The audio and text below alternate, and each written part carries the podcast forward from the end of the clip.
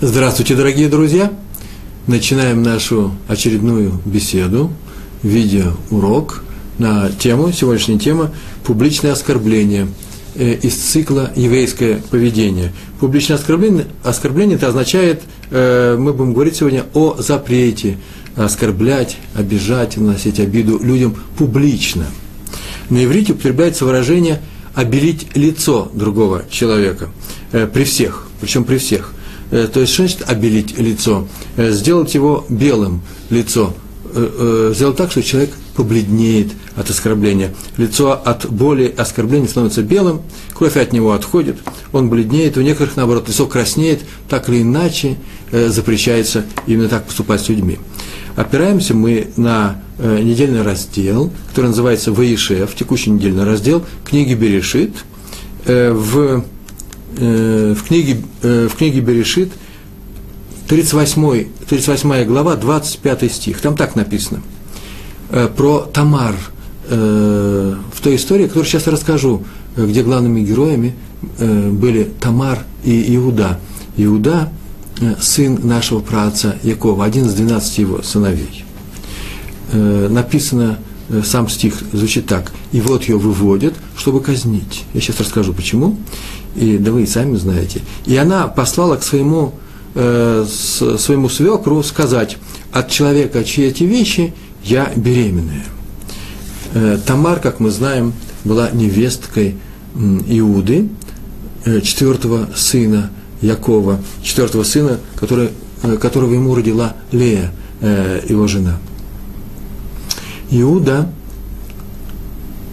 взял Тамар себе в семью, и э, э, выдал замуж за своего старшего сына, который умер по некоторым причинам, о которых написано в, в, в, в Торе, в книге.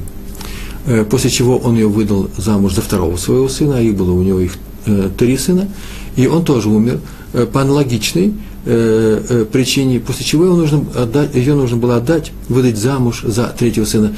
Э, Иуда этого не захотел делать, потому что видал, что, как, говорят у евреев, мозаль, счастье таково, в, в, кавычках, у этой женщины, что умирают ее мужья, и он прекратил продолжать с ней какие-то связи, она ушла из семьи, не, раз, не будучи разведенной, и э, она добилась таки своего, стала матерью еврейского народа, как написано в Мидраш, она это очень хотела, стала матерью колена Иуды, а все из колена Иуды, э, и э, родила таки э, своих детей от самого Иуды. И эта сцена описана в 38 главе, книге Берешит э, написано, что Иуда отделился от братьев, отошел от них. И Мидраж замечает, что нельзя было и, иначе еврейскому народу, все разошлись в разные стороны, братья перестали жить вместе, потому что был продан Йосеф. Йосеф исчез где-то в Египте, они его продали. Об этом было написано непосредственно в конце предыдущей э, главы. И и э, Иуда занимался своими делами, встретил однажды эту женщину, решил, что это женщина доступная. Э, написано тоже э, в Мидрашах наших, что не, по своей э, воле, не по, не, по, не, не по своему выбору он вошел к ней, а так поступил с ним Малах, толкнул его якобы в спину, и Иуда ушел, вошел к ней, и договориться о том, что он даст некоторые вещи в, в знак залога. Но когда за этим залог, с этим залогом пришел его слуга, его друг, он не, не обнаружил Тамар на месте, а потом сообщили через три месяца, так написано в книге, что она беременная, а поскольку она еще не была разведенной, еще не вышла из этой семьи, то приговор ей был э, э страшная казнь.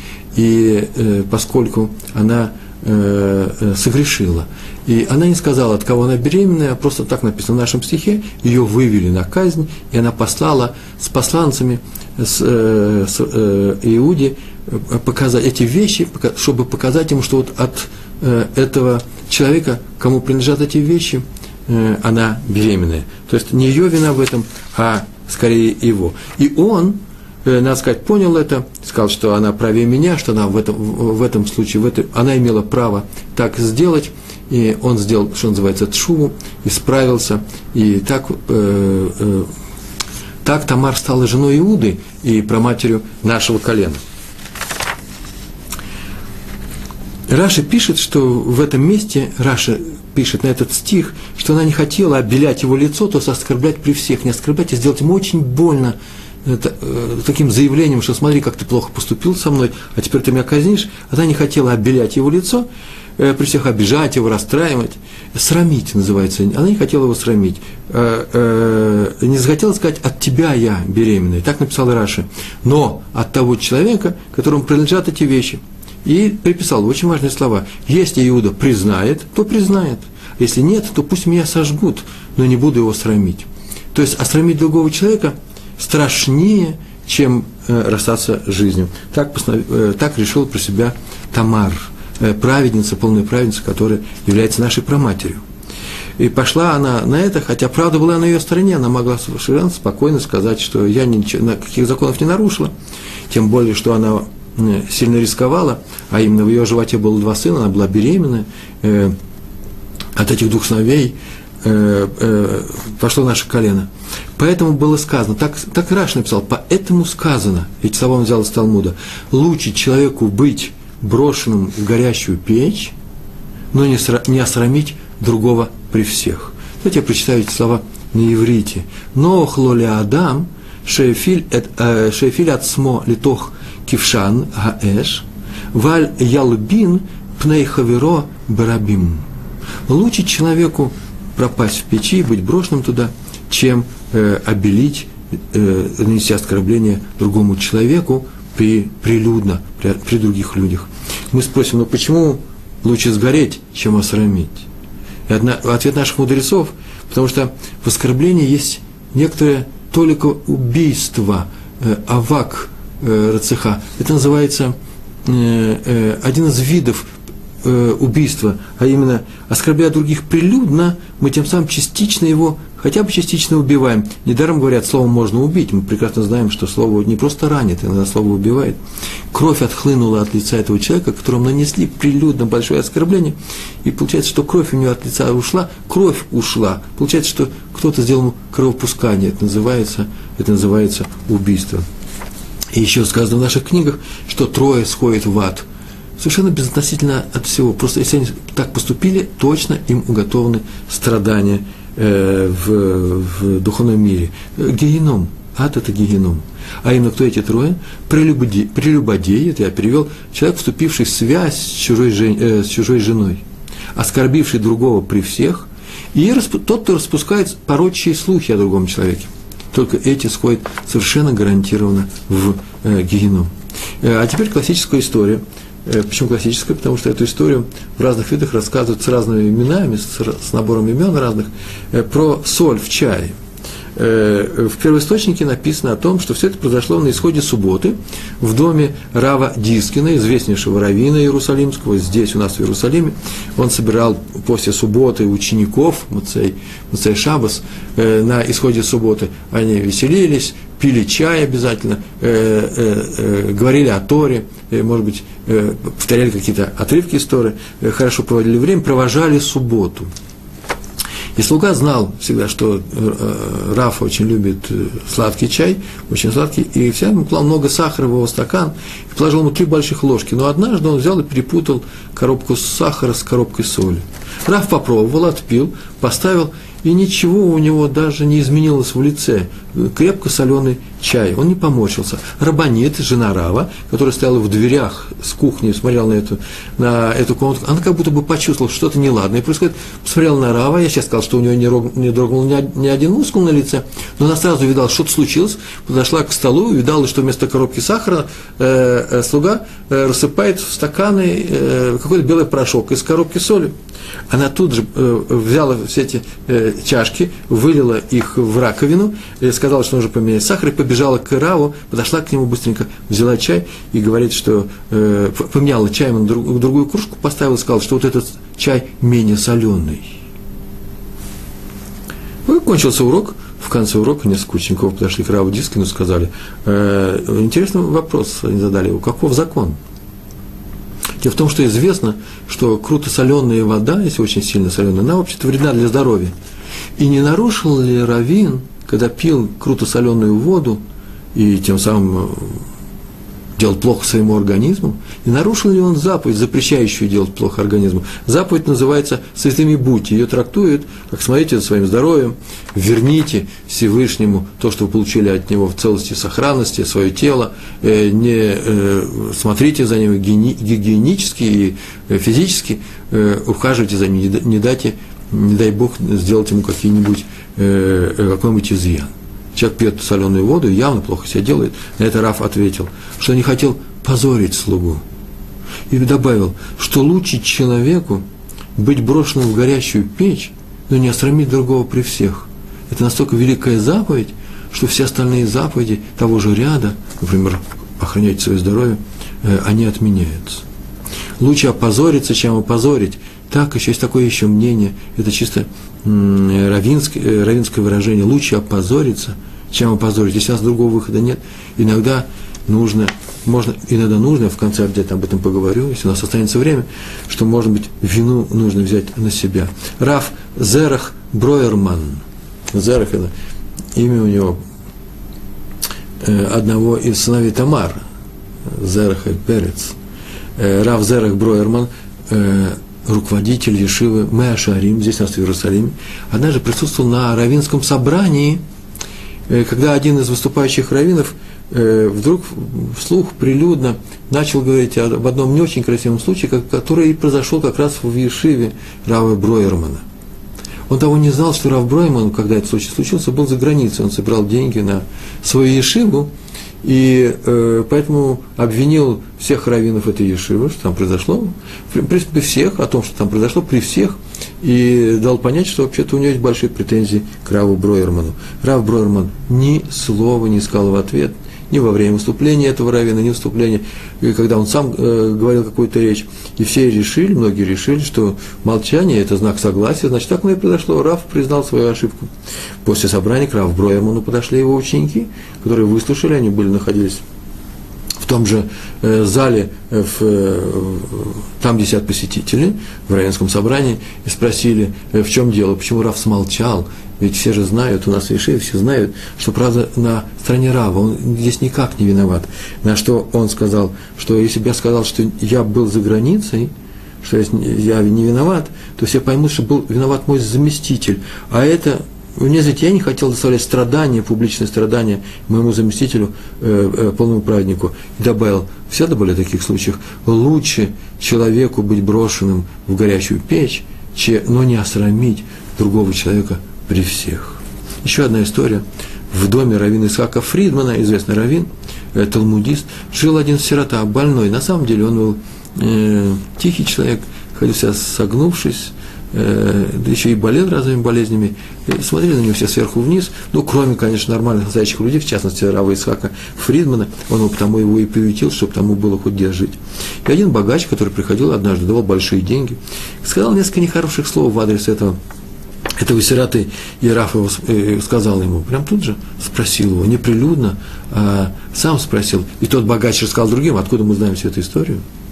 Ты полагаешь, спросил он, что выражение «лучше человеку быть брошенным в печь, но не оскорбить другого» э, касается только в случае, когда э, оно относится к человеку, который ниже тебя по статусу, по заслугам. То есть нет такого человека. Да, только такого, как ты. Вот такого человека, как ты, не, не обижай, прилюдно не, не обижай. А всех остальных, которые ниже, пожалуйста, можешь. Э, например, глава какого-то предприятия, большого банкира, своим служащим может всякие слова говорить, потому что даже они, они же не равны в статусе. Нет, нет, Тора говорит любого человека. И что сказал Раф Ицхак Фридман на это? Он сказал, учим из случая, из того случая, который описан в Торе, случая с Тамар. Она знала, что ее сожгут, она шла уже на смерть от себя сейчас добавлю, что на смерть она шла вообще, в принципе, сознательно. Она хотела стать матерью еврейского народа. Но если отец еврейского народа, отец из одного из колен Иуда таков, что он не признает своей вины, не признает своего участия в ее беременности, то ей не нужно быть матерью еврейского народа. Это не тот еврейский народ, о котором она, в котором она хотела участвовать. Поэтому она выбрала именно эту смерть, потому что задача ее жизни была э, дать э, жить именно нам, евреям. И она знала, что ее сожгут. если никто не сознается. Иуда, если ее сожгут, себе не, ничего не простит и будет вечно себя казнить, и будет униженный, оскорбленный, хотя бы у себя наедине.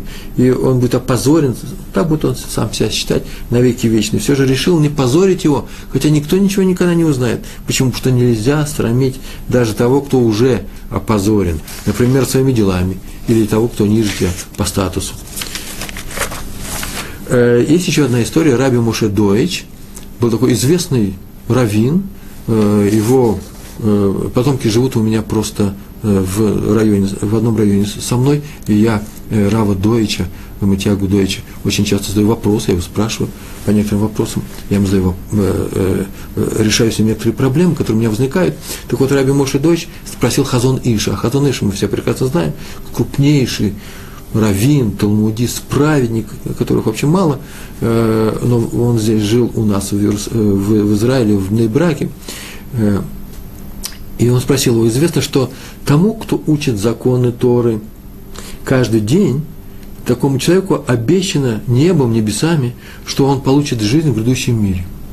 С другой стороны, известно, что у того, кто оскорбил другого человека, не дай Бог, публично, при всех, нет доли в будущем мире. А если это сделал один тот же человек, и учится он очень хорошо, и оскорбил он другого, его может вообще оскорбляет, каков закон в таком случае? Получит он долю в грядущем мире или не получит? Хазон Иш ответил. Изучение, дело в том, что изучение, Хазон Иш всегда отвечал не просто да, нет. Он объяснял. Он сказал такую фразу. Изучение Торы как бы порождает ангела. Некоторая такая реальность, Малах, да, который выступает на суде в защиту этого человека. И этот, задача этого Малаха, ангела, э, попросить у суда э, дать этому человеку грядущий мир. Он говорит, вот какие хорошие дела он делал. Он изучал Тору. Но запрет обелять лицо другого человека э, генерирует, создает другого Малаха, не, не защитника, а обвинителя, прокурора, я бы сказал. И этот другой ангел – выступает на том же суде и требует, не просто требует, чтобы этого человека лишили доли в грядущем мире. Почему? Потому что по закону так положено, поскольку он обижает других людей публично. Вот на суде, добавил Хазон Иш, и рассудит тяжбу между двумя этими ангелами, защитником и обвинителем. То есть вполне возможно, что может победить обвинитель, не о нас бессказано, конечно, и тогда большой ученик Торы, который однажды позволил себе оскорбить человека прилюдно, сделать ему больно так, что он побледнел или покраснел, и все увидали, что какую вещь он страшную он сделал, не дай Бог, этот человек может потерять все одним этим действием, одним этим поступком. Он разрушит, потеряет все то здание, которое возводил всю свою жизнь. Не дай Бог. Поэтому надо исправиться, какое-то исправление, попросить, попросить у того человека прощения, помириться с ним – э, сказать, что так больше не, будешь поступать. Э, еще нужно обещать Всевышнему, что ты так постараешься, будешь так не делать. И не будешь просить новых испытаний. Вот испытай меня Всевышний, я часто увижу, я часто пройду его и не, э, и не нарушу, не буду никого обижать. Нужно просто знать, что ты на это способен, а раз так, а раз так, то тебе надо смотреть за собой и больше так на самом деле не поступать. Кстати, я сейчас вспомнил о том, что когда э, Иуда э, шел к Тамар, и после этой истории он э, сделал тшуву. Написано, что он как раз исправился. Почему? Потому что он пришел к женщине, думая, что она вообще-то доступная женщина, а это запрещается э, евреям такое поведение. И он сделал тшу, раскаялся, обратился к Всевышнему, к Всевышнему с жаркой молитвой, а мы спрашиваем, а в чем дело, о чем он раскаивался? Его толкнул Малах, так написано, ангел, так написано в наших Медрашим. Такой праведник не мог так поступить сам – Иначе бы от, от него не пошло бы ведущее еврейское колено, наше колено, наш народ. Ему бы не было дано стать родоначальником такого великого народа, который потом получит Тору и будет ее исполнять. Значит, раз он сделал исправ... э, э, э, шуву, э, вот теперь он стал, обелил себя, стал чистым. Понятно, но за какую шуву, ведь он же не виноват. На что сам Иуда мог бы сказать, ну да, на небе все-таки решили, что я так могу поступить натолкнули туда. А раз так, то сказали, что это нехорошее дело, может быть записано за Иудой. Я буду исправлять себе то, из-за чего там на небе решили, что так из всех братьев я один могу такую вещь сделать. Значит, что-то во мне есть. Вот это что-то мне и нужно исправить. Раби Ашер Лихтенштейн, э, руководитель Ешивы Каменец, известной Ешивы и в России, еще царской, и здесь у нас в Иерусалиме, рассказал, несколько раз рассказывал, что много лет назад в Нейбраке произошел, произошел такой случай. В одной синагоге перед субботней вечерней молитвой выступал один даршан. Даршан – это человек, который рассказывает э, при наступлении субботы или уже в субботу э, драшу, мы уже говорили несколько раз об этом, рассказывает некоторую, некоторый отрывок истории, показывает его с разных сторон. Это очень интересные вещи, э, это захватывает всегда с, с мусаром обязательно, с еврейской этикой. Э, это особое искусство, это особый жанр еврейской э, устной литературы. Так вот, он обычно рассказывает такую драшу сразу же после Минхи, поздней Минхи, который идет в пятницу при наступлении субботы, пока еще не, наступил, не наступило время, когда можно читать э, э вечернюю молитву Марев, первую вечернюю молитву субботы. И в одной синагоге, вот в Нейбраке, был известный Даршан, который рассказывал такую сиху, э, сиху э, Дарашу, сиха – это беседа, и многие люди, которые приходили туда, чтобы молиться Минху, они э, э, входили в зал, так было это интересно, что они садились и слушали, а некоторые еще не успели помолиться Минху. Тогда они вставали где-нибудь в дворе и выходили, чтобы молиться. А Раф Ашер Лихтенштейн, он настолько был заинтересовался, и он настолько он знал, что к нему уважительно относится, что он прошел и сел э, рядом, э, на свое место, сел рядом с тем, кто рассказывал эту дорошу люди, зная, что он обычно говорил долго и много, помолились, кто знал об этом, а Раф Ашер Лихтенштейн не знал, что он сейчас будет говорить долго. И он начал рассуждать, остается время очень, времени очень мало, что делать? Если встать и пойти к выходу, все увидят. И это вообще большое оскорбление. Такой известный раввин вдруг во время лекции встал и вышел. Ему нельзя же объяснять, я пойду на мин. Есть такие случаи, когда нет вроде бы никакого выхода но нужно себя просто сделать усилие над собой и решить этот вопрос, что делать. Он сидел и думал, дай-ка я пересяду к концу этого стола, где э, э, рядом с выступающим, рядом с Даршаном, и пересел он спокойненько, рядом с окном он сел. Потом он пересел на, на, напротив, в передний ряд тех людей, кто слушали. Потом еще раз пересел, чтобы уйти в боковую дверь, а не в ту дверь, которая была по центру, сзади. Так он незаметно, незаметно в четыре приема и вышел. Но какой-то осадок остался, говорил, э, потом рассказал Раби Ашер Лихтенштейн на душе. На самом деле, правильно ли он поступил или неправильно? Мог ли обидеться Даршан, человек, который давал Дарашу, или не мог? И пришел он к Хазон Ишу. И тот э, рассказал ему, правильно он поступил неправильно, и Хазон Иш сказал ему, и об этом Раф Раби Лихтенштейн написал свои книги, и теперь мы рассказываем об этом. Вот Хазон Иш так сказал. Я вообще не понимаю, в чем тут вопрос надо молиться Минху, вообще-то ее надо молиться. Но сказано, что тот, кто обеляет лицо другого человека, лучше ему попасть в горящую печь, чем, э, не дай Бог, так поступить, оскорбить другого человека.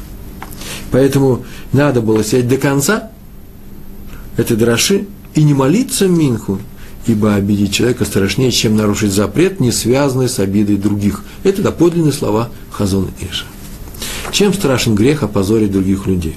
Раби Лезер Папу известнейший раввин, у него известнейшие книги, э, э, вышли, мы их читаем, пишет, тем этот грех опозорить других страшен, что такой грех трудно исправить. Я уже говорил о том, как его исправляют. На самом деле это очень трудно.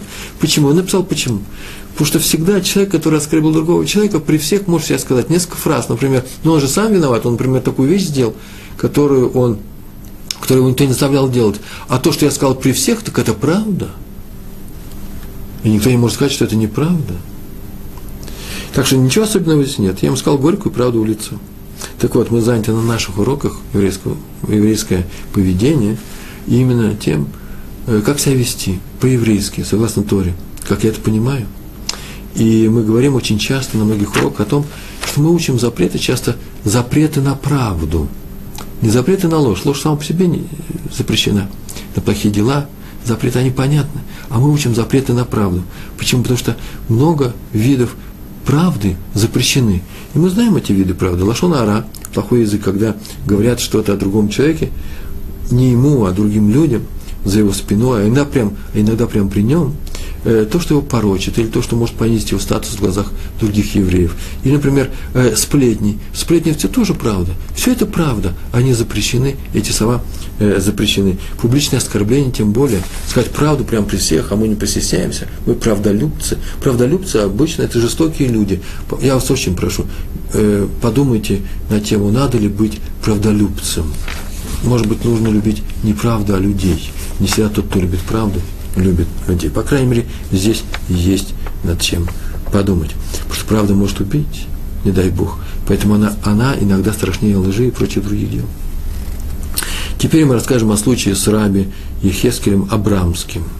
Пришел к нему в гости один Рав, Равин, его знакомый, довольно-таки известный Равин, фамилия с ним приводилась, потому что незачем. И они выясняли один очень сложный вопрос в Талмуде. А потом пошли помолиться вечернюю молитву Э, Марев в соседнюю синагогу, там они помолились, а обычно в многих синагогах после молитвы Марев э, остается группа изучающих Талмуд, то, что называется Дав Юми, ежедневный, ежедневный лист Талмуда. Я, например, хожу в такую же группу каждый вечер, когда они даю уроки у себя в районе Рехас, э, Рамат Шломо или Рехас Шафат, э, Северный Иерусалим прекрасная группа, каждый день мы проходим, я уже говорил об этом, целый лист, две страницы Талмуда, и каждый день проходим без перерывов. И за семь с половиной лет мы проходим целый Макзор. Я вот, Макзор – это э, шас, шас – это полный Талмуд, все 20 э, его томов, около 60, э, чуть меньше в Вавилонском Талмуде трактатов. Многое оттуда я иногда могу добавлять. Здесь и добавляю то, что я слышу. И вот они э, э, остались после э, Рафи Ихискель Абрамский и его гость, который пришел, приехал к нему из другого города, они остались немножко поприсутствовать на этом уроке. И во время урока Магид Шур, Магид Шур – это тот, который ведет этот урок, наверное, от волнения, когда увидал, какие люди присутствуют на уроке, я сказал какую-то фразу, которая казалась просто-напросто неверной. И тот гость Рава Абрамского – удивился в корректной форме, сказал, что это не совсем так, и поправил его. И тот стушевался, и побледнел, и плохо, чуть ли не плохо ему не стало. Э, есть люди, которые от публичных оскорблений переживают, очень переживают. У меня, знаете, я, например, э, человек такой психик, который в детстве просто мог упасть в обморок. Такое случалось. Это, конечно, болезненное явление, но встречаются такие люди – Тут же Раф Абрамский вставил вслух. А что теперь он может сказать? Он не может сделать замечание своему гостю. Публично же нельзя обижать людей. Поэтому сказал он вслух следующую фразу. Я не понимаю, я ее прочитаю эту фразу. Я не понимаю, как может это говорить тот, кто не отличает правое от левого. И люди не поняли, о ком он сказал. Это о том, кто дает урок или о своем госте. Кто не отличает правое от левого. И на том все прекратилось. Э, щеки учителя, который давал урок, немножко прозовели, он пришел в себя, он понял, что вообще Раф стоит на его стороне, значит, он не очень ошибся, и, обойдя это трудное место, урок продолжался. А э, Раф Абрамский э, сказал всем на свидание, потихонечку и ушел. Он так делал обычно минут 5-10, присутствовал на таком уроке, а потом уходил. И его гость вместе с ним. Когда они пошли по улице, его гость спросил, кого он имел в виду, когда сказал, что человек не умеет, не умеет отличать правое от левого. Кто-то ему объяснил. Это объяснение я сейчас вам приведу. Есть в книге Тилим, Тилим – это э, псалмы царя Давида. Э, там всего 150 псалмов, 50 глав. Вот 50 глава, последний стих, там так написано. Тот, кто выходит в дорогу, ну, имеется в виду дорога по направлению к Всевышнему, тот, кто идет правильным путем, там даже написано, тот, тот кто делает дорогу, э, тот, э, тот э, э, тому Всевышний окажет спасение. Поможет, спасет в случае нужды. Написано сам Дерах, ставит дорогу, делает дорогу. То есть идет буква Син, Син, есть в иврите две буквы, Син и Шин. Буква Син пишется с точкой, сверху точка слева. Сам Дерах, это называется, он приближается к Всевышнему. Но если поставить ее справа, то получится слово Шам. Шам это оценивает э, то, от чего произошло имя великого мудреца еврейского Шамай. Да? Э, друга и оппонента великого Илеля. Шамай, оценщик. Так вот, если получится такой стих, так, так он будет звучать. Тот, кто умеет оценить дорогу, прежде чем по ней пойдет, тот получит спасение от Всевышнего, того Всевышний спасет. Это означает, что тот, кто делает предварительный расчет каждому своему действию. Об этом написано в, кни... Э, в трактате Вавилонского Талмуда, называется Муэт Катан, э, пятый лист. И написано там, что строка, эта строка вот этой главы Таилим э, псалмов, имеет в виду сразу два объяснения, она имеет в виду. Также она имеет того, в виду того, кто прежде чем выйти в путь, делает оценку, стоит ли идти по этому пути. То есть тот и дождется спасения Всевышнего. Так поступил один, так в Талмуде написано, так поступил один ученик э, Раби Яная. Был такой известный раввин Раби Янай. И этот ученик всегда приходил на уроки Раби Яная и всегда его критиковал, задавал кушет, называется, и справа, и слева, и отовсюду, и хотел добиться полного ясного ответа. Всегда он критиковал его, критиковал в смысле не того, чтобы обидеть Рава, а как раз приветствуется, а для того, чтобы выяснить истину во время урока. Но когда Раф Янай давал уроки в субботу, и приходил много посторонних в дом учения, то этот, то этот ученик никогда не открывал рот, вообще не задал ни одного вопроса, чтобы, не дай Бог, кто-нибудь подумал, что он неправильно э, критикует Рава Яная. И вот про него, так написано в Талмуде, сказано о том, что умел оценивать свои будущие поступки. Не, не поступок, э, который он сделал уже, а тот, который сейчас собирается сделать. И после чего э, э, Раф Ехескель Абрамский сказал, как видно, ты не понял меня, когда я сказал, что ты не отличаешь правое от левого, а именно букву син от буквы шин. То есть не знаешь, что иногда нельзя критиковать учителя урока. Даже если он не прав, даже если он ошибся, перед его учениками его в это время не критикуй. Если хочешь покритиковать, добавим от себя, найди время, подойди к нему позже, потом, не при всех, он тебе будет благодарен. Но только не в такой форме. Почему случай с, Тамар соседствует со случаем, который написан в Торе, с женой Патифара? Вы знаете, Йосеф, у него был страшный случай, когда э, жена его господина, у которого он был рабом, э, э, захотела вступить с ним в близость, и он убежал, оставив у нее одежду в руках. Почему эти два случая с, Пати, с женой Патифара и случай с Тамар соседствуют?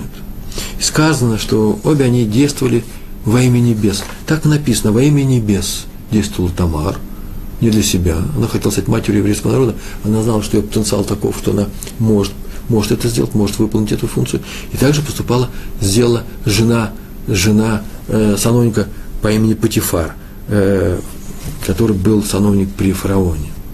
Заметили, как написано здесь, обе действовали во имя небес. Хотели стать обе проматерями, проматерями, проматерями еврейского народа.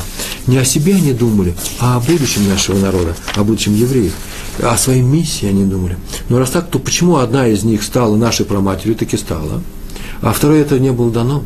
Ну, причем так написано в Торе, вроде бы не очень хорошо, и, и все с осуждением ее, попробуйте сами почитать, и вы, и, ничего кроме осуждения в себе другой реакции вы не найдете. Так вот, потому что одного желания поступить во имя небес недостаточно. Это большие слова сейчас приношу. Недостаточно одного желания поступить, как хочет от тебя Творец. Надо еще проявить свои качества хорошие, положительные. Умение любить людей, умение их слушать, умение их не обижать. Не дай Бог, не, не дай Бог, умение, не дай Бог их опозорить, тем более прилюдно.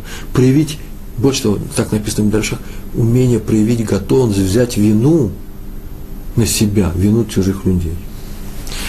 Важное замечание. Позорить человека нельзя хотя бы потому, что каждый из нас сделан э, бацелым луким по образу и подобию Всевышнего. Поэтому каждый раз, когда мы позорим человека при всех, мы тем самым топчем ногами. Так написано в наших книгах образ Лукима э, в Всевышнего в, э, в людях.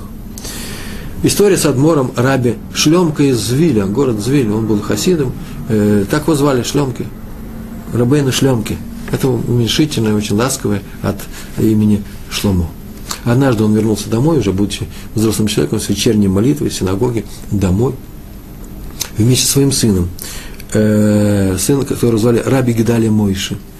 И они увидели, что в комнату, в, в ком, что дверь в комнату Рава открыта, а из нее торчат отмычки. С этой стороны в коридоре свет, а там в комнате тишина. Они присмотрелись, а там кто-то возится, и как раз стоит у, у шкафа э, со множеством полочек и роется в тех полках, где вообще-то Раф хранил деньги, не столько свои, сколько э, деньги, которые приносили ему его хасиды для того, чтобы потом помочь бедным.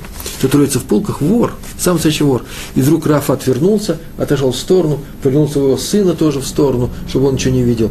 Тем самым он дал тому вору понять, что можно убежать, и его, его не заметят, его не увидят – чтобы его не позорить при всех. И тот бросил, и денег не схватил, и побежал, и выбежал, и умчался. Э, сын спросил, почему он так поступил, тот сказал, что э, не хотел позорить другого человека, потому что мы уже же его и так спугнули, он же и так уже перепуганный, он очень испугался. И нельзя позорить другого человека даже ценой потери своих денег. Э, то есть рискуя потерять свои деньги. Такая же история была, сейчас вспомнил, рассказывали про э, э, Хофицхайма, что-то рассказывали много историй, а про Хофицхайма еще ничего не рассказали. Э, однажды, будучи в Варшаве, он был на рынке, по-моему, когда-то рассказывали эту историю, и с своими учениками, с другими раввинами, э, проходил по Варшавскому рынку, и к нему подошел какой-то бедный человек, попросил его разменять деньги, и дал ему какие-то, какую-то банкноту. Э, Хофицхайм достал э, свой кошелек, чтобы поменять эту банкноту, тот схватил этот кошелек и побежал – и Хофисхайм бежал вместе со всеми, все кричали, держи вора, Хофисхайм кричал, простил тебя, я тебя простил, тебя ты прощен, от меня тебе претензий никаких. И потом, когда его спросили, в чем дело, да, точно мы рассказывали эту историю, он сказал, ну, во-первых, этот человек, наверное, не от хорошей жизни украл деньги, может кушать нечего, он бы попросил, я бы дал, а второе, я не хочу быть причиной наказания этого человека за воровство. Вот там мы говорили, да? Однажды мы говорили такую лекцию о том, что надо стараться не быть причиной даже случайной причины э, э, наказания другого человека.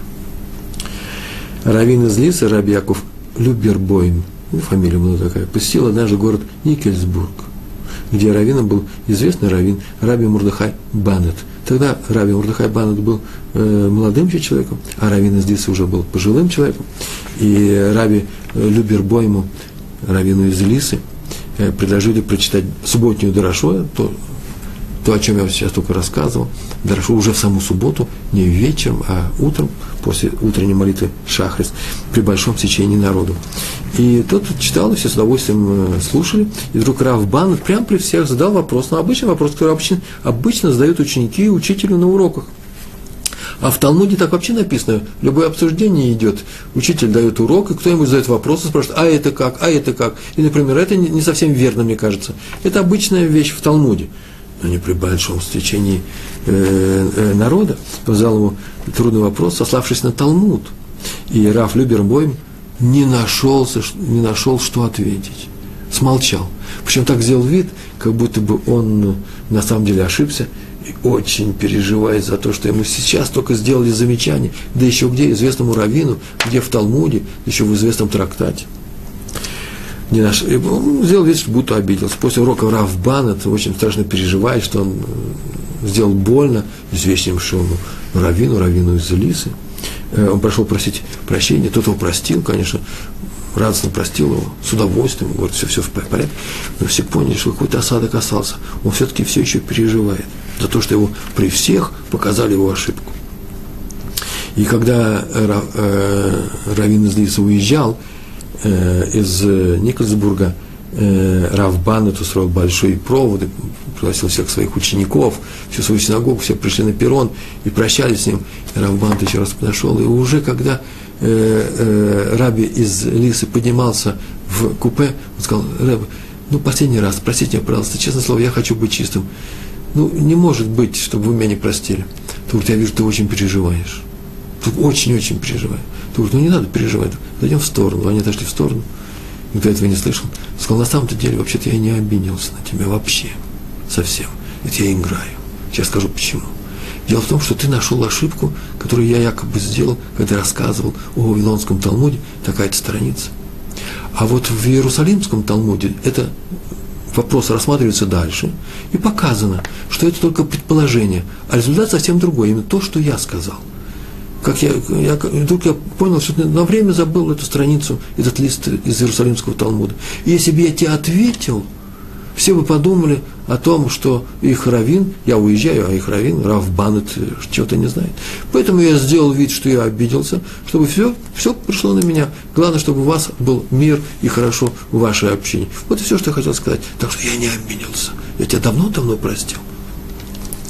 После чего Рав из Лиса уехал, Рав Банет собрал э, всех своих евреев на следующий же день, на следующий день, когда они там может быть, в следующую субботу, когда все вместе собрались, и при всех рассказал эту историю, и сказал, что он виноват, а э, Равин из Лисы был прав, и сказал, что они мирно разошлись, чтобы все знали, на чьей стороне правда. Еще рассказывают про Рава Исроиля Хаима Каплана, у меня сегодня много историй, да? Из, э, раби Исроиля Хаима Каплана, который был зятем э, Рава Ерухама Лейбовица, известнейшего равина, руководителя, одного из руководителей легендарной Ишивы Мир – которая была в Литве, а э, сейчас стоит здесь, у нас в Иерусалиме, рассказывает такую историю. Однажды ученики застали, застали он же был пожилой Рава Исроэля, Хайма Каплана, вечером в синагоге. Он сидел в углу, в темном углу и плакал, просто сидел и плакал. А он не был плаксивым человеком. И э, его спросили, о чем он плачет.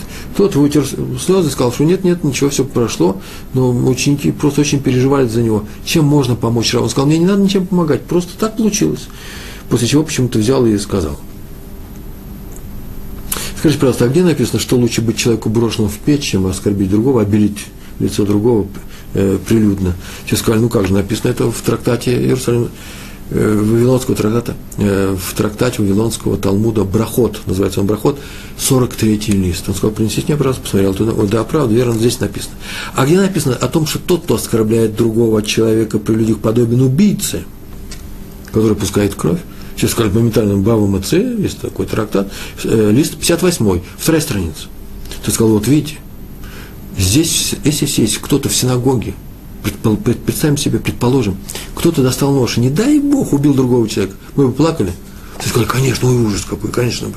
Так вот, только что, прямо перед вашим приходом, здесь один человек оскорбил прилюдно, при мне, при всех остальных, другого человека. Я плачу, потому что было совершено убийство. Это история про Рава э, Исроля Хайма Каплана. Еще одна история про раби Шмуэля Магида. Как его звали? Шмуэль Магид. Он был судьей в своем местечке, это было хасидское местечко. Он там давал уроки Торы. Он был э, раввином, э, разбирал дела. Даян называется. С, э, судьей в данном, в данном местечке. В этом местечке. И он служил еще и служкой. Э, был просто, смотрел за порядком в синагоге. А именно, подметал пол, э, устраивал свечки, чистил подсвечники, э, смотрел за кассой. Э, что он еще делал? Зимой печь топил, чтобы было тепло. Все это он делал. Однажды он пришел рано утром, дело было зимой, и он стал разжигать печь. И дрова были, наверное, сырые, он разжигал, они никак не, не хотели. Еще никогда не пришел, еще темно на улице, они никак не хотели разжигаться. Там он взял сухих веток, обложил эти дрова, взял какие-то старые, старую бумагу ненужную, какие-то газеты, положил туда внутрь подальше, там, где тяга больше, э, и все ничего не загорается. Там он засунул туда голову и начал дуть. В это время вошел один из молящихся, увидел какую-то странную фигуру, которая торчит, задняя часть фигуры торчит из печи, вся туда уехала. Он позволил себе какую-то шутку, он думал, что это вообще очень простой какой-то человек, трубочист, еще что-то. Подошел и, э, извините за выражение, хлопнул того по спине, ну, ниже пояса. Равин, который в это время находился с головой там внутри, Шмуэля Магид, моментально понял, что если сейчас он ответит или достанет свою голову, вылезет из печи, тот расстроится – то будет очень плохо, причем начали заходить другие люди. То это с юмором они посмотрели, как-то он сделал. И чтобы его не пугать, он не вылезал. Пока они не пойдут, рыть, мыть руки. Перед молитвой утренней нужно помыть руки. И он там сидел и продолжал дуть на эти ветки, на эту бумагу и ждать, когда они выйдут. А в это время огонь-то и разгорелся, и все как вспыхнет. Я опалил его лицо – и он все равно не вылезал оттуда, пока он не слышал, что за ними закрылась дверь. После чего он выскочил и побежал к умывальнику, который стоял же тут же, чтобы омыть свое лицо. После чего он рассказывал, теперь я сам на себе попробовал и понял, каково это быть. Лучше быть брошенным в горячую печь, чем обидеть других людей. И говорю, поверьте мне, старику, что можно было, что можно, я пробовал, можно сгореть, лучше сгореть, чем обидеть других людей. Однажды Кадмору из Цанз рабу Хайму, это известнейший Адмор, его звали Хайм, пришел бедняк и стал жаловаться на то, что ему не на что сыграть свадьбу, он наконец-таки нашел жениха для своей старшей дочери, но э, и по обычаю он должен ему купить новый талит, талит это та белая накидка, которую одевают евреи, э, женатые евреи э, после свадьбы себе на плечи. То есть, по крайней мере, ашкенадские евреи так делают, и хасиды. Э, э, другие евреи это делают после 13 лет. И по обычаю, по нашему обычаю, отец невесты дарит жениху перед свадьбой талит, талис, эту накидку. А у него нет денег даже купить этот талис.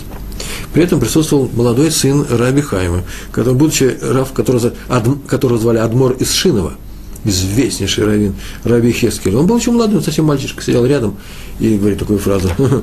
Да я совсем видал совсем недавно, как этот бедняк, прям при нем он это сказал, купил себе недавно, себе купил новый талис, а сейчас он плачет, что нет денег купить талис для жениха. Тот вспыхнул, расстроился и выбежал. Раби Хайм сказал, да, сын, откуда ты выучил, сынок, что можно позорить человека при всех? Сын моментально ответил, а как можно исправиться? Тот сказал, беги за ним, помирись, попроси прощения. Тот побежал за ним, догнал его. Тот совершенно в слезах, обливаясь слезами, как в обильдо, еще при, при ком при Раби Хайме. Тот не хотел ничего и слышать об этом. Он шел и схлипывал. Тот сказал, ты обязан меня простить. Я пришел к тебе, мальчик говорит ему, ты обязан меня простить, ты, э, пожалуйста, прости меня. Тот говорит, ничего я не обязан. Так у них возник спор. После чего мальчик сказал, а, у нас, видишь, спор логический, по закону Торы, пойдем к моему отцу и спросим, обязан ты меня простить или не обязан. Тот говорит, пойдем. Пришли они к Раби Хайма, и Раби Хайм присудил. Он сказал, ты обязан его простить, а ты ему обязан попросить прощения и оплатить стоимость нового талита. Из тех денег, которые ты тут зарабатываешь, э, работая у нас же тут же в синагоге, он там тоже работал в синагоге, помогал что-то э, для жениха. А заодно взять на себя расходы по оплате всей свадьбы. Э, понятно, что этих денег нет, э, я одолжу тебе эти деньги, потом ты мне выплатишь, сынок, за то, что ты его обидел прилюдно. Так поступили. И эта история рассказывается среди э, цанзовских хасидов по сей день, она написана в их книгах. Еще одна история, а потом маленькую теорию расскажу. Сабы и Слободки, Раби Натан Финкель. Меня, знаете, сегодня так много историй, что я просто ни одной из этих историй не мог упустить. Они все важны. А, а кто же нам еще их расскажет, если, если не сегодня, то когда? Про Сабу и Слободки раб, Раби Натан, э, Натан Цвифинкель, известнейший человек, был Слободка, это пригород э, Ковна, э, Ковна, это Каунас в Литве.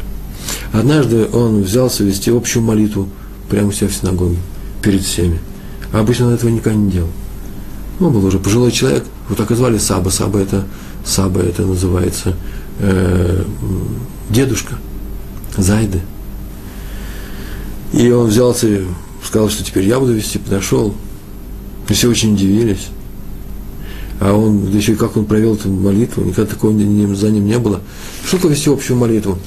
Шахрис, утренняя молитва, дневная минха, каждый молит сам по себе, находясь в миньяне, среди молящихся, а потом один человек, кто-то ведет общественную общую молитву или э, общинную молитву, повторяет за, для всех, и все повторяют, ну, ну, говорят в нужных местах Амен. Вот это Сабы и Слободки, и взялся эту э, функцию выполнить, быть таким, таким чтецом молитвы. А тут он начал ее читать и начал заикаться, кашлять, что-то не меня там бормотать, возвращаться обратно. То есть прочитал ее очень странно – и все очень удивились, такого никогда не было. Все прекрасно знают, что он прекрасно может читать, несмотря на общий, на общий упадок сил, потому что он очень пожилой человек был. Так иначе он все это э, прочитал. А потом выяснилось, что, оказывается, вчера сюда приходил один из молящихся, он и сейчас здесь стоит, здесь же рядом с нами, который никогда не брал на себя функцию быть, э, э, читать общую молитву, Вчера у него был Йорцит по одному из э, родителей, еще по кому-то. Это тот случай, когда тот, у кого Йорцит, это годовщина смерти ближайшего, ближнего родственника, должен э, читать э, Кадиш, и ему обычно представляет такое право читать эту общую молитву. И он вчера должен был читать, и он очень был стеснительным человеком, и он заикался, и что-то невнятное мямлил, повторял, э, снова слова, и все начали над ним смеяться. Чтобы показать ему, этому человеку, что он не один такой, что э, Сабы, э, наш Зайда из Слободки такой же, как он, чтобы скрасить его обиду, ту, ту, ту, ту обиду, которую нанесли общим смехом, э, Сабу и Слободки выполнил такую же функцию, нарочно сыграл это, чтобы э, облегчить страдания того человека. Облегчить страдания человека, который стыдится при всех, который опозорен, опозорен при всех, это ведь тоже, так сказал Сабу и Слободки, это тоже выполнение заповеди не оскорблять другого прилюдно при всех. Вот слышите, не оскорблять, это то же самое, что умение не оскорблять, это облегчить страдания, возьми вину на себя. Важное замечание. Тамар нельзя было позорить Иуду, вообще потому, что он был невиновен. Можно ли, о чем мы сейчас весь сегодняшний день говорим?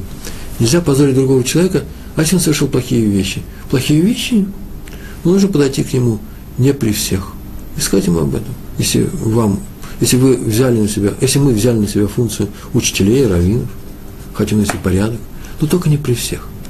Но э, в данном случае, в случае Тамар и Иуды, было еще удивительно тем, что Иуда не был виноват. Вы сами сказали, что он был не виноват, так с ним поступили, его лишили свободы выбора.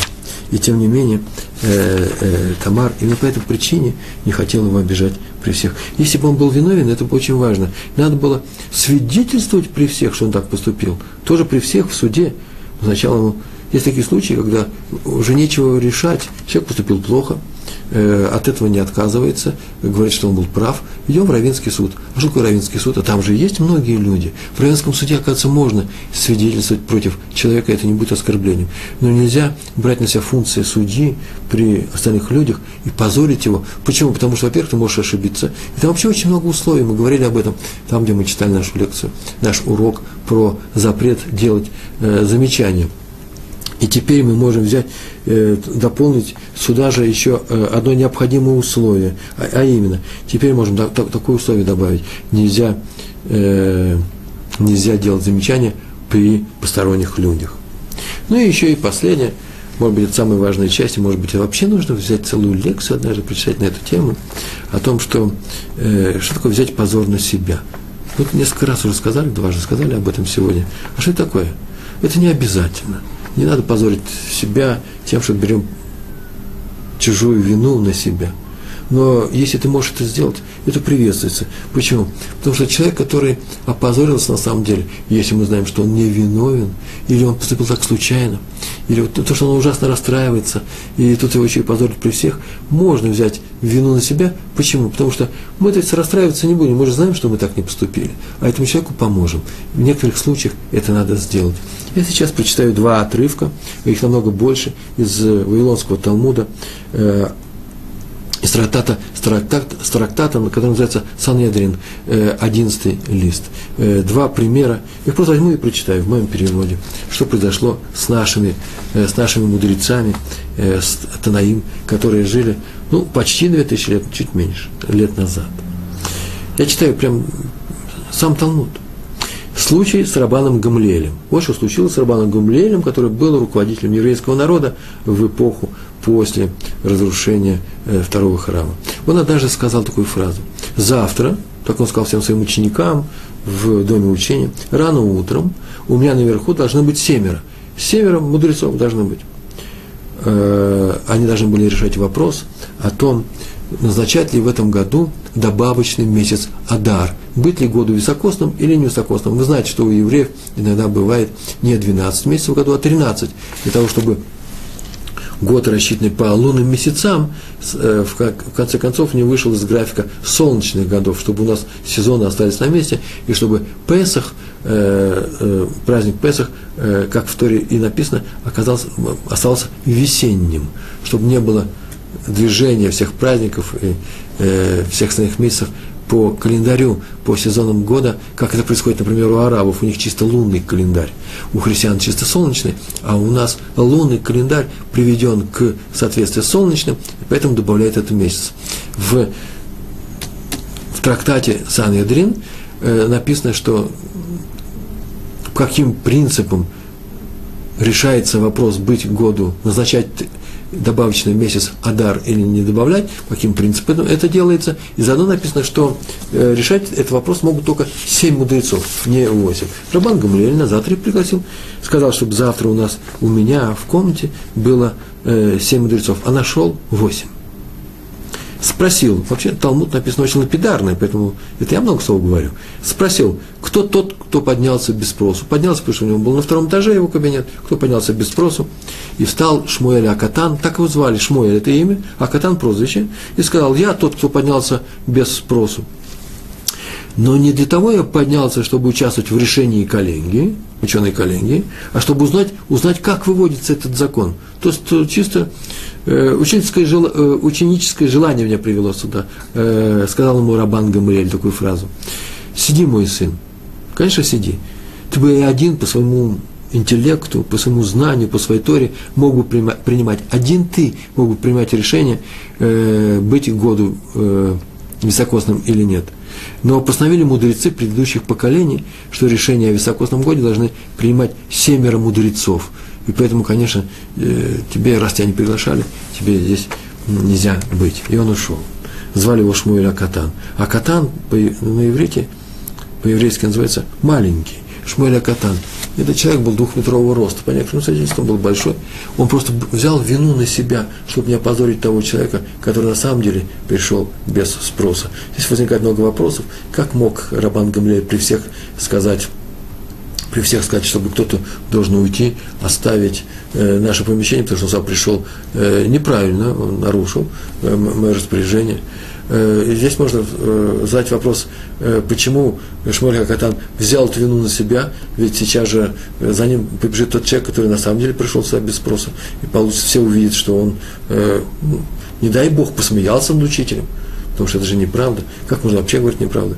Здесь можно задать множество разных вопросов. Но Гемара, Талмуд приводит этот случай как классический пример того, как наши мудрецы, несмотря ни на что, шли на то, чтобы не опозорить другого человека, чтобы взять вину на себя. Вы меня извините, но здесь есть некоторый оттенок это же, это, это, такого же действия э, у Йосефа, который выбежал от жены Патифара. Он не закричал, не закричал, что «Ой, смотрите, какая она нехорошая женщина». Он не поднял шума, он ее не позорил, он никого вообще ничего не рассказывал. Он согласился взять позор на себя, побежать голым по улице, Э, как э, Архимед, который бежал голый и кричал «Эврика», а он, бежал, а он бежал голый, чтобы не сделать запрещенную вещь, потому что голым нельзя бегать.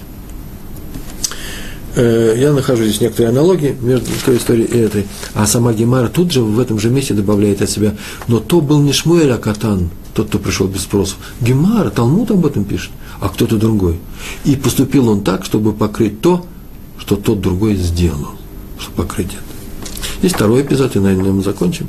Было подобное действие, сама Гемара пишет. Было и такое же, Талмуд пишет, Талмуд пишет, что было подобное действие. Сидел однажды Раби Иуда и давал урок. Раби Иуда, Анаси, крупнейший э, раввин из рода Илеля, из того же рода Рабана Гамлиэля, его прямой потомок, составитель Мишны.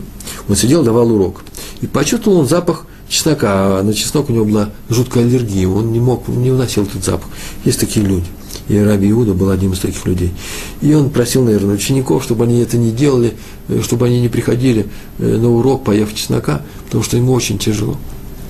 Э, я его прекрасно понимаю, у меня аллергия на табак, и я прошу своих учеников, чтобы они не курили перед уроком. Я для чего это говорю? Чтобы понять других людей, которые просят, говорят такие, делают такие просьбы. на самом деле, конечно, я постараюсь не выгонять того, что кто только что вкусно покурил, сейчас сидит и э, благоухает э, табаком. И не все любят этот запах. Э, э, так или иначе, Раби Иуда почувствовал запах чеснока и сказал, кто ел чеснок, тот пускай выйдет. Это же очень непростая вещь. Это публичный удар при всех. Поднялся Раби Хия, был такой великий э, учитель, и вышел. Поднялись за ним все ученики и вышли один за другим. На завтра встретил его Раби Хию, сын Раби, э, которого звали Раби Шимон, и спросил, это ты обидел моего отца вчера, когда ты вышел? Скорее всего, это же не ты был. Я добавлю от себя, откуда они взяли. Да потому что запах чеснока остался. Тем самым Раби Хика выходил, он говорил тому, кто с запахом чеснока, иди за мной, выйдем двое. Я пол, вины, беру на себя. Тот, наверное, не очень выходил, поэтому вышел второй ученик, потом третий. Так они все и вышли. Вместе с тем, кто и поел этого зап... э, чеснока, поэтому все они ушли. Это ты был тот, кто обидел моего отца, доставил ему большую неприятность, он остался без учеников. И Раби Шимон ответил, не было и не будет такого в Израиле. Заметили, он ответил, не было и не будет такого в Израиле. Точка. Там дальше не продолжает ничего. А мы добавляем, не было и не будет такого в Израиле, чтобы один еврей оскорбил другого. А если есть возможность взять за оскорбление, это оскорбление себя, взять чужой позор, чтобы пройти мимо этого, такого в Израиле не было. На этом мы и стоим. Большое вам спасибо за то, что вы были с нами со мной до конца. Я вам желаю всего хорошего, главное здоровья, успехов. И, пожалуйста, э, любите друг друга. Э, я вас всех очень люблю. Большое спасибо. До свидания. Шалом, шалом.